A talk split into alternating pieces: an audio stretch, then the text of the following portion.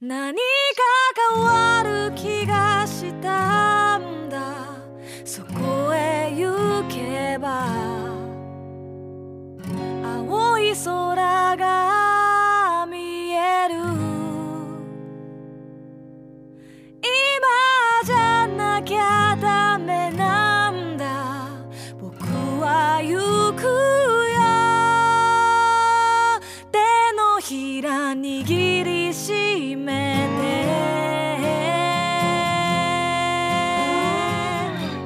てこんばんは実体験のみで構成される旅番組「旅のなる木」の時間がやってまいりました今夜皆さんと一緒に旅をさせていただくのはナビゲーターの菅井清人ですどうぞよろしくお願いしますこの番組では旅という非日常が日常に及ぼす影響について考え人生という旅を楽しむヒントを模索していきたいと思っていますアシスタントにはこの方にお越しいただいていますシンガーソングライターの波平英子です。今日もこの2人で楽しくお届けしていきたいと思ってますよろしくお願いしますよろしくお願いします。明日を思う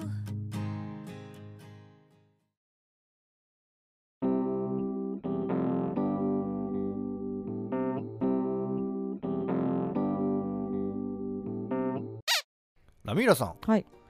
体を鍛えるためにジムを契約したって話聞きましたけれどあれ続いてます大丈夫ですかマッチョ化計画ですか、ん続いてますよ。行ってるのいろいろあるんですよ。いやそれ聞かせてだからいそのいろいろを聞かせてよいや、その、まあ、わかりました。じゃあ、この旅のなる木をね、聞いてくださってる皆様にまあには、あの、包み隠さずお話ししましょう。はい、私がジムに行くきっかけ、行こうってなったのが、うん去年のぎっくり腰なんですよ。そうですねぎっくり腰になりましたねなりましたあのーこのラジオの第16回放送「女の一人旅」っていうのを聞いていただければわかるんですけれどもうんその頃波平さんぎっくり腰かつコロナにかかるっていうそう、世にもびっくりのぎっくりコロナをね、発症したっていあうんま。聞かないですよぎっくりコロナそっうてそうしかもそのラそれをラジオ でね喋ってるっていうのがちょっとねレアケースすぎますけそうどなんですよ、はいいやたまたまその機材を持ってるのが波平さんでぎっくり腰だしあとコロナだって言われたら一緒に収録できないじゃないですかなんでこれ穴開けるのもなんなんでじゃあ波平さん一人でやってくださいって言ってもう完全に一人で話してるっていう唯一の回が第16回の女の一人旅ですけどねガラガラ声ですっごいかわいそうな回ですもうひた すらもうこれ病院のベッドの上で収録したのかないみたいやなほん感とじそのんな感じでしたよ、ねはいままあ、あ気、になる方はぜひ聞いてみてくださいまあでもねそのまあその回にでも話してたようにぎっくり腰になりましてうんで先生にも言われたんですよ筋肉を使いつきなさいとそうですよそうぱね筋トレです、それが一番いいでうすんそれで腹筋と背筋らしいですあ腰ぎにっはくり腰にならないようにするにはうん腹筋も背筋もバランスよくちゃんと鍛えてなきゃいけないとそうおーなっるていうのでよしじゃあジムに入ろうって言って入ったんですほど、ね、うん、で背筋はいろいろねマシンがあるからそれを使ってやろうと思ってたんですけど背筋はねいけるんですよ楽しいんですよ比較的背筋はある方なんですねあるっていうかまあわかんないう多分動かせてるのそのマシン自体をああじゃあいいじゃないですかだからきっとできてるんですうよ、んできてますねそう問題は腹筋なんですよねなんですか腹筋も同じように機械あるじゃないですかいろんな機会あるんですけど多分だけどね腹筋がね壊滅的にないあそうないゼロっていうのがあそうもう自覚をせざるを得ないきっかけがあったんですあそうなんですね悲しい時日があったんですよそれジムでそうあおのースタッフさんにねそのマシンの使い方がわからないから教えてもらいたくって「すみません腹筋鍛えたいんですけどどれですかね?」みたいな感じでね話しかけたんですよはいそしたら3つ挙げてくれてうん1つは両手でぶら下がってうん肩幅よりまあちょっと広いくらいでぶら下がって足を直角に上げるなんかもうちょっと想像がつききらないんですけどとにかく難易度が高そうですねめちゃくちゃ難易度高いんですよそれはまず違うでしそょうでねきないできなできないでいきないそれはできないです、うんでもう一つじゃあありますって言ってそれは寝っ転がっていてで重しがついてるうんやつがとつながっている棒が上にあって、うん両手でそれを掴んで腹筋を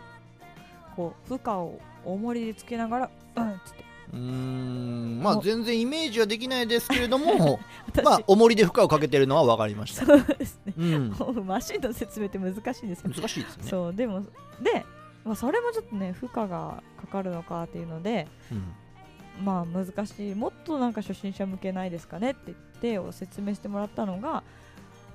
まあ普通に腹筋するために寝るベンチが、ああ腹筋用のベンチありますよねはい、それうが頭が下になるようにこう角度がついてるんですああはいはいでそこに寝転がって腹筋をするとうーんあの重りで負荷をかけるんじゃなくて自分の角度でねそう負荷をかけてっていうのありますよねそうっていうのがあってそこから始めたらいいんじゃないですかって言ってもらって、うんうんありがとうございましたそれでやってみますって言って一人になってそこに寝っ転がってみたんですけど寝っ転がって寝っ転がってるだけだな私いやこれあ起き上がんなきゃいけないよねこれでね起き上がればいいんだから、うんあれ起き上がれないねこれでどうやってみんなああれおかしいなみたいな感じになって一切ダメでしたもうなんかゼロゼロ動きでした。え動きであれー、何も本当に動けないみたいな感じになってもうどんどん恥ずかしくなってきて周りはマッチョばっかりだしあの人できてないって見られてるんじゃないかって勝手にね被害妄想でこうなんかも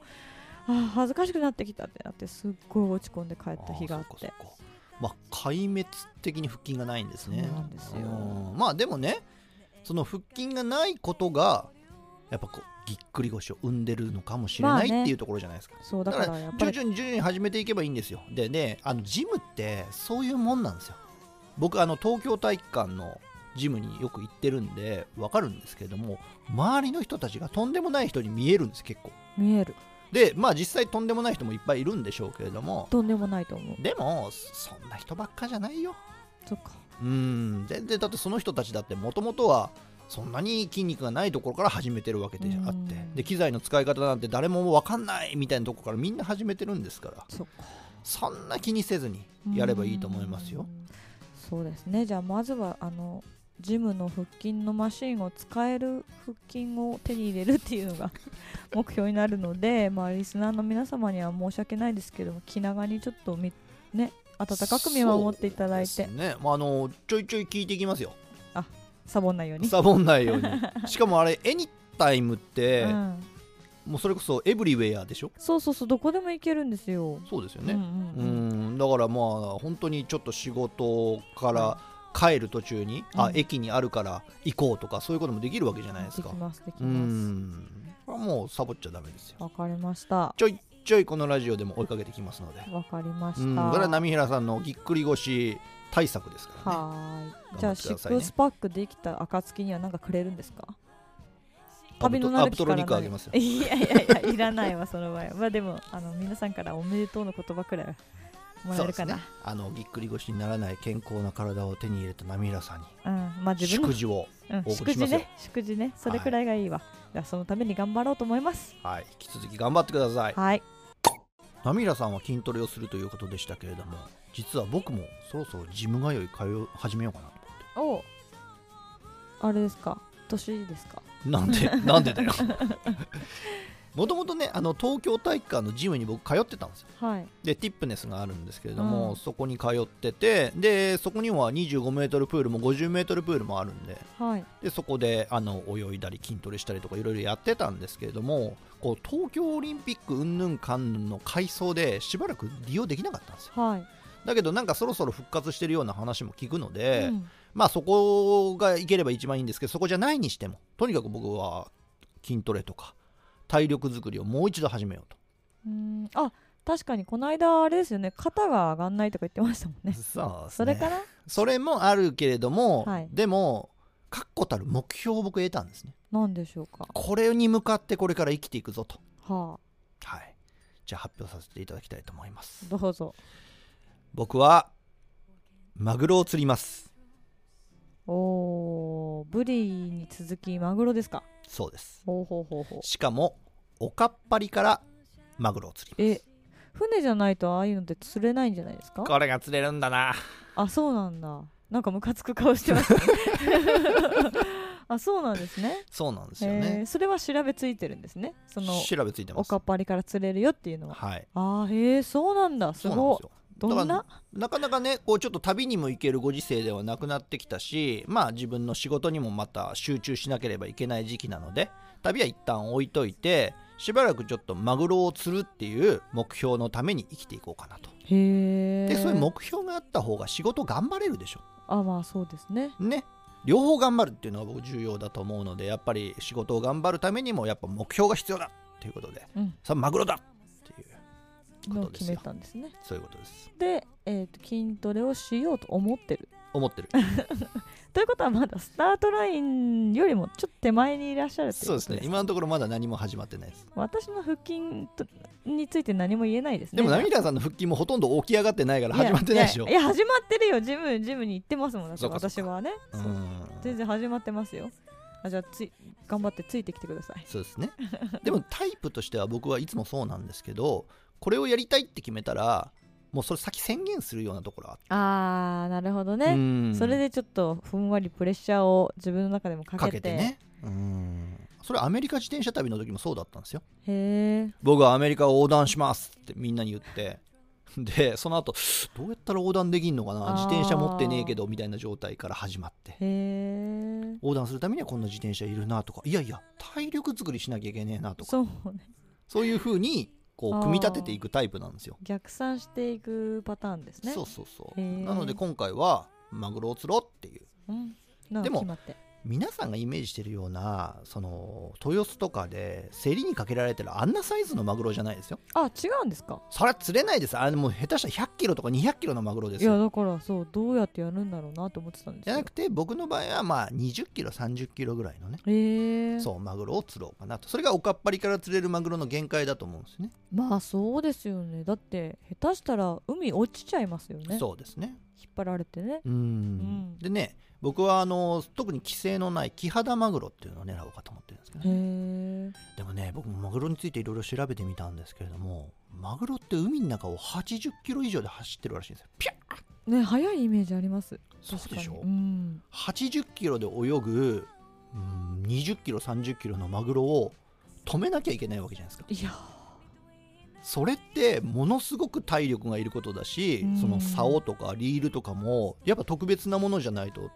まあ対抗そうすねできないと思うそうですねだからじゃあ菅井さんめっちゃムキムキになるんじゃないですかそういうことになりまムすキムねキになんなきゃいけないんじゃないですかもうマッチョ化計画だからそういう意味では波平さんと同じなんです、同じ、うん目的が違うだけでトレーニングして自分の体を鍛えようっていうのは同じなんですうん波平さんはぎっくり腰にならない僕らマグロを釣るなんか私の目標が なんかちょっと不安不安なんかちょっと弱いような気がして きたいやでも大事なことですからまあそうですねもう誇りを持って私は腹筋をしますよいやいいんですよ、はいお互い本当何でもいいから、うん目的を持ってこうね健康を維持していこうっていうのが僕すごく重要なことだと思うのでなので僕はマグロを釣ろうということで、さようでございます、はい、で第一歩目としてですね、うん僕サゴだけ買いましたあそうですかはい、これガーラモンスターというね、あのー浪人アジものすごい大きなアジがいるんですよん2 0キロ3 0キロ沖縄とかにね、それを釣るための竿あーこれを沖縄のショップから取り寄せましたおお今1歩目、ー一歩目そっかそっ かまず側から作っていくっていうねそうですね竿買ったぞと、うんでこの竿は実際にマグロを釣ってる実績もあるんです、あそうなんですねはい、へえなのでこれはまあ最適だろうということでそれだけ購入したまず第一歩目ですうんで次リールを買うとかそういう段階になるんですけどまあそんなお金もないので一旦休憩ということでいや筋トレでしょだから筋トレ、うんひたすら筋トレの方だけやろうかなということで、まあ、じゃあ着実にゆっくりゆっくりやっていこうああそうですねというふうに思ってますけどねじゃあこの旅のなる木でもご報告をお待ちしてますのでそうですねだから波平さんの筋トレどうなった菅井さんの筋トレどうなったんです筋トレどうなった、うんぎっくり腰は大丈夫かうんマグロは釣れたのか、うんそういうことを定期的に報告していくとうん、まあそうですね。でテーママグロっていう日がねああ、来必るんじゃないかと。ずや来ると思いますのでおお、はいそうですか、そうですか。じゃあ楽しみに待っていましょはい、う。そろそろテーマに行きます行きましょうかはい。はい、本日のテーマは「道」引き返すなら今だと気づいてたはずなのにあなんで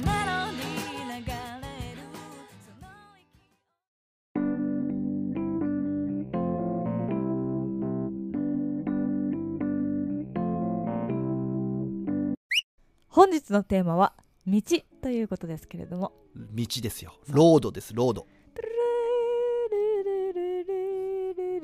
ル」みたいな感じでしたねまあま確あかまあそんな振感っじた僕も悪いですけれどもあそうあの本当に完成度低かったです ね今のカバー何ですなんか今のでもイントロでイントロロ部分ですか今の笛になってません笛じゃねえよハーモニカだあよハーモニカかそうそうそうそうザ・トラブリューのねロードってありましたけれどもまあ道というと私はそうですね思い出すのはまあ若い時にあれですね川をずっと下っていくと海に着くのかという実験をしましたおおいいじゃないですかひたすら歩くえー、川沿いの道をずっと歩いていくってことですねそおおいいじゃないでうすかまあ結果ちょっとなんか道を間違えたのか飛行機でしたねどういうこと飛行機えっ、と羽田空港に着いたのかなああまあでも羽田空港って海のすぐそばだから、あそっかうん、ほぼほぼだから海には近づいてるんだけれどもあじゃあ合ってたんでうすねんそっうーかんそうそんな体験をして歩い歩いたら着くんだなみたいそうですねなここまで行けるんだなっていうのはその時に感動しましたけどねそうなんですよ日本の道ってね本当にねちゃんと全ての場所につながってるんですよねそうああ日本だけなんですかえっ、とね日本だけじゃないですけども僕は海外でいろんな国走ってきたらあれこっから先道ねえじゃんみたいなの何度も経験ありますよああもう途中で終わってるんだそう終わってんですようーんもうあとひたすら荒野が広がってるだけみたいなあれ道ないみたいなそんなことあるんだありますへえあと僕はね結局実現しなかったんですけれどもアフリカにマダガスカル島ってあるじゃないですか、はいマダガスカル島自転車旅っていうのを計画してた時があって、うん1ヶ月ぐらいでマダガスカル島をこういろいろ走ろうと思ってたんですけどまあ見事に道がつながってないんですよいろんなとこあろーそうなんですよだからもうこれちょっと一周とかそういう感じじゃないなってなってこれはいろいろ時間かかりそうだからちょっと一旦諦めようみたいな感じで諦めたりとかねえー、じゃあ道がつながってるっていうのは当たり前じゃないんだじゃないですね世界的な常識で言うとねそでその道をね、うんあのちゃんと走れるように安全に走れるように管理し尽くされてる国ってなかなかないですよ確かにそうですよね日本ってすごいですよああ本当ですよねなんかあと文化も違いません文化その関西の方だと例えば京都とかなるほどねそう道の作りが5番の目になってるとか、ね言いますよねで全部の名前あの道に名前がついてるうんとかねわかりやすくてあのなんかニューヨークの、あそうそうそうそうね、そうそう、道みたいな感じでニューねヨークも全部道に名前がついててそうですねロンドンもそんな感じで名前ついてた思い出あるんですけどあ本当ですかはいうんだけ5ど番の 5, 目ではないですね5番の目っていう意味ではだからニューヨークと京都っていうのは似てますよね似てますね、うんとか大阪に行った時もなんかこうすごいこっちの方向しかこの道路は行かないとかあありますね大阪ってすっごい大きな一方通行ありますよねありますよねありますあります、うん、そうなんかタクシーに乗った時に「これこう右に曲がったとこです」って言ったらあの「お嬢ちゃん初めてかい大阪」みたいな感 じの対応されましたけど ねそっかそこっこかはもうこのこの道しか行けんのだよみたいなそうそうそうそうなんかね大きな一方通行っていうのが大阪はあってあれってあんまり東京にはないですねないですねない文化ですねうんその道のルールが地域によって違うっていうのが面白いなとまあ思あっりてますて、よねツアー中とか面白いですよね東京はだって放射線状に広がってますもんね、放射線上そうだから皇居があってはいえ皇居をこう丸く囲むようにそうなん内堀通りとかがあって外堀通りっていう円があってその外側の円に何だろ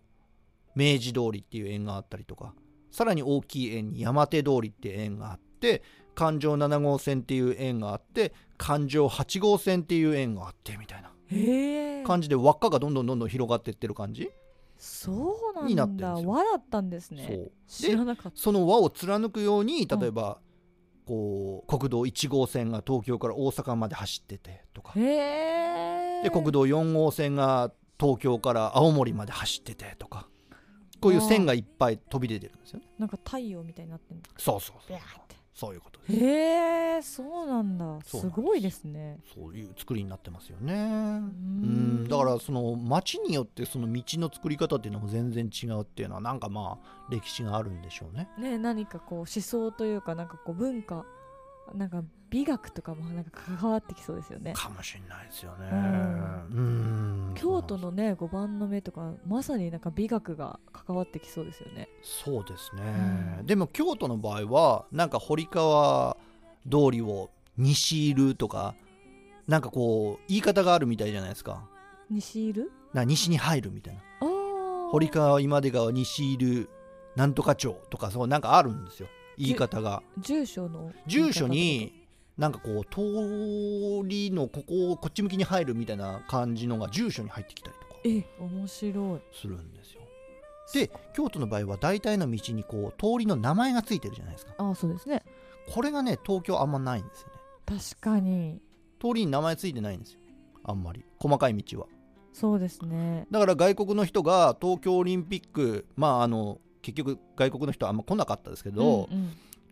来たらすごくこれ困るんじゃないかってうん言われてどうやって行けばいいかわからないうん通り名全然書いてないからみたいなうんその辺がねまた外国の道との日本の道との違いというかうんはあ面白いですね面白いですよね意外と道というテーマで喋れるもんで すね意外とねこんなこんなに喋れると思わ思ってなかったそうそうだからは道っていうものがあまりにも面白いからこそそれが旅につながっていくっていうようなところがあってああそっかそうその辺のね日本と海外との道の違いそして旅の違いみたいなものそういったところを今日はお話ししていければいいかなと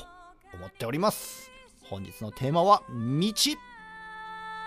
を離さないでいつまでもこの愛は今確かに私たちだけのもの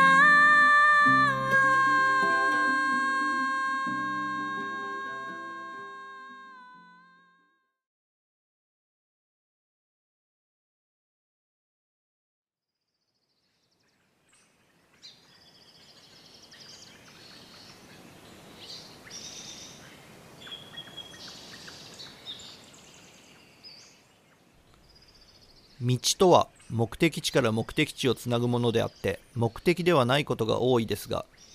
サンティアゴでコンポステーラの巡礼路やシルクロードを旅する中では道そのものが目的に近い存在となっています近年僕は点と点を結ぶことで生まれる線の旅に傾倒していて主に自転車という手段で旅をすることが多くなってきました最初のうちは長い長い旅路を経てたどり着いた先で何を感じるのかが気になる点の旅の思考が残っていましたが最近では目的地を目指しつつも一応で定められたそこに至った時に得られる感情には大した期待もしておらずただただ戦場にあるものを楽しんでいます僕が最初に道というものに興味を持ったのは地元を走る国道8号線の距離表示を見た時です500キロと書かれているのですがそれが意味するところが分からず調べてみると国道8号線は新潟と京都を結ぶ一般国道で500キロというのは新潟からの距離を表しているということが分かりましたそれを知ってからはいろいろな道に書かれている距離表示がどこからの距離を表しているのか調べるようになり日本の一桁国道を自転車で旅してみれば面白いんじゃないかと思い始めました最初に走ったのが国道1号線で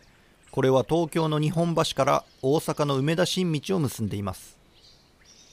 次に国道1号線2号線3号線と走って福岡まで旅をしてその数ヶ月後には3号線と10号線を使って九州を一周してみました東京から北に向かう道路にも興味を持ち始め国道4号線で青森まで走り青森から国道45号線で仙台仙台と東京を結ぶ国道6号線も走破してみましたこれらの旅だけでも4000キロ以上走っているのですが特徴的だったのが一切地図を持ち歩いていなかったということで道路標識だけを見ながら目的地まで走り続けました日本の道はそれくらい親切で整備も完璧なので目的地にたどり着けないということはまずありませんでは世界の道はどんな風になっているのでしょうかそんな興味も手伝って挑戦し始めたのが海外自転車旅でまず最初に走ったのがアメリカ大陸でしたアメリカの道は非常にシンプルで日本のそれとは全く違うのですが最初の旅でアメリカ大陸を 6300km 走って驚いたことの一つにトンネルのなさというのがありました 6300km も走って一度もトンネルを経験することがないなんてそんなことは日本では考えられません広大な国土を有するアメリカではわざわざ山にトンネルを掘って道を通さなくても平地はいくらでもあるということなのでしょうそしてこれもアメリカで初めて経験したことですが今までひたすら走ってきた修道がテキサスの荒野で突然途切れてしまったのです完全に道がなくなりその先は見渡す限りの荒野になっています唯一見えるのは遠くを走るインターステイト40という高速道路だけで自転車で旅をしている僕は完全に進路を断たれてしまいました荒野を進み土手を登って高速道路のサービスエリアに進入し駐車場で自転車を乗せられるピックアップトラックを探しては運転手が戻ってくるのを待ち構え近くの町まで乗せていってもらえるようにお願いし続けていると一人のおじさんがアマリロという町に用事があるからと僕と自転車を乗せてくれることになりました町に着くとアメリカに住む友人に連絡を取りテキサスニューメキシコアリゾナカリフォルニアというこれから走る州の法律を調べてもらいこの地域では自転車が高速道路を走ることが許されていることを確認し翌日からインターステート40の路肩を走り始めたのです日本の規格にはない大型のトラックが隣を猛スピードで走行している高速道路を20インチの小径車で走ることには恐怖を覚えましたが人間は慣れる生き物のようで数日経てば何も考えずに荒野の一本道をひたすら進むだけの日々に気楽さを覚えていましたアメリカの道は気が遠くなるぐらいまっすぐで 50km 先の目的の街がぼんやり見えているなんてこともありましたただ日本のように整備や清掃が行き届いているわけではないので特に自転車が走る路肩はガタガタだしゴミだらけなのでよくパンクしたものですそして一番困ったのが一般道のダートの多さですアスファルト舗装がされていない道なんていくらでもあるので自転車旅と言いつつも自転車を押して歩いていた距離がどれだけあったか分かりませんその後もいろんな国の道を走ってみましたがその道中で感じたことや経験してきたことはそれぞれに違ってそれを体感することが楽しくなり線そのものが旅の目的に変わっていったのです点の旅と違って線の旅には時間や根気体力が必要となることもあり簡単に実現できるばかりでもありませんが手軽なところで言えば漠然と目的地を海に定めて走り出すドライブなんかは線路を楽しむ小さな旅の一つではないでしょうかそんな風に線を楽しめるようになると点の楽しみ方にも変化が生まれるもので全体として旅が楽しくなるような気がしています皆さんがいつも通勤や通学に使っている家の前の道はどこにでもつながっているでしょうしその道そのものが誰かの旅の楽しみになっているかもしれません何か変わる気がしたんだそこへ行けば青い空が見える今じゃなきゃダメなんだ僕は行くよ手のひら握りしめてアメリカと日本って全然違うんですね全然違いますよもう道が6300キロ走ってトンネルが1回もないってあんまり想像がつかない考えられないですよねそんであれ荒野だみたいな感じになるでしょ道ないぞつ ってあそこになんか道が通ってるけどあれなんだ近づいてってみた高速道路なんていやどんな感じなんですか道がなんかそこまでコンクリ的にあるんですかじゃなくてもう砂利みたいな感じにあるのそうなんですよだからアスファルトだったものが徐々に徐々に砂利になってっておおで道っぽくなくなってきて徐々に徐々にでいつの間にかなんかあれ荒野の中にいるなみたいな感じなんですよ どういうことどういうでもリアルにそんな感じへえー、それなんかあれないみたいなやってる人は菅井さん一人なんですか僕しかいないです他の人はいないんだだってあれ以上先行ったって道ないしって地元の人はあ知ってるか地ら元の人はね、うんあもう一人くらいいたらいいのにねあの人もあ道ないってなってるみたいあ れっつってあれないってだから近くに高速道路があって、はいで日本人の常識としては高速道路を自転車で走るなんてできるわけないと思ってるからうんこれは旅終わったぐらいな感じだったんですよそうですよだねけど調べてもらったら高速道路を自転車で走れるああなるほどとねもう州によるんですけどねへえ面白いなまあだからそうそういう旅だと思い出す景色っていうのは道のみですよそうなんですよねなんかたどり着いた街とかのことあんま覚えてなくて、うんうんうんその道中のことばっか覚えてるんですよね、しかも自転車だしそうなんねですよあうんー面白いですね道というテーマなかなか深い、はうん、面白いテーマでしたそして次回は菅井さんい次回なんですけれども「旅のなる木」公開収録直前スペシャルおこちらをお届けしたいと思いますいよいよですね4月9日溝の口ネオネラで、えー初めてのイベントということでそうですね旅のなる木のイベントやりますので、はいそれの直前にこんな内容ですよっていうようなお話をできればいいかなと思ってますのでそちらも楽しみにしておいてくださいはい、ここまでお聞きくださりありがとうございました。ノートのフォロー、いいねよろしくお願いします。旅のなるきは Spotify や Podcast でもお聞きいただけますのでそちらのチェックもよろしくお願いします。それではまた次回お会いしましょう。さようなら。あの果てを二つの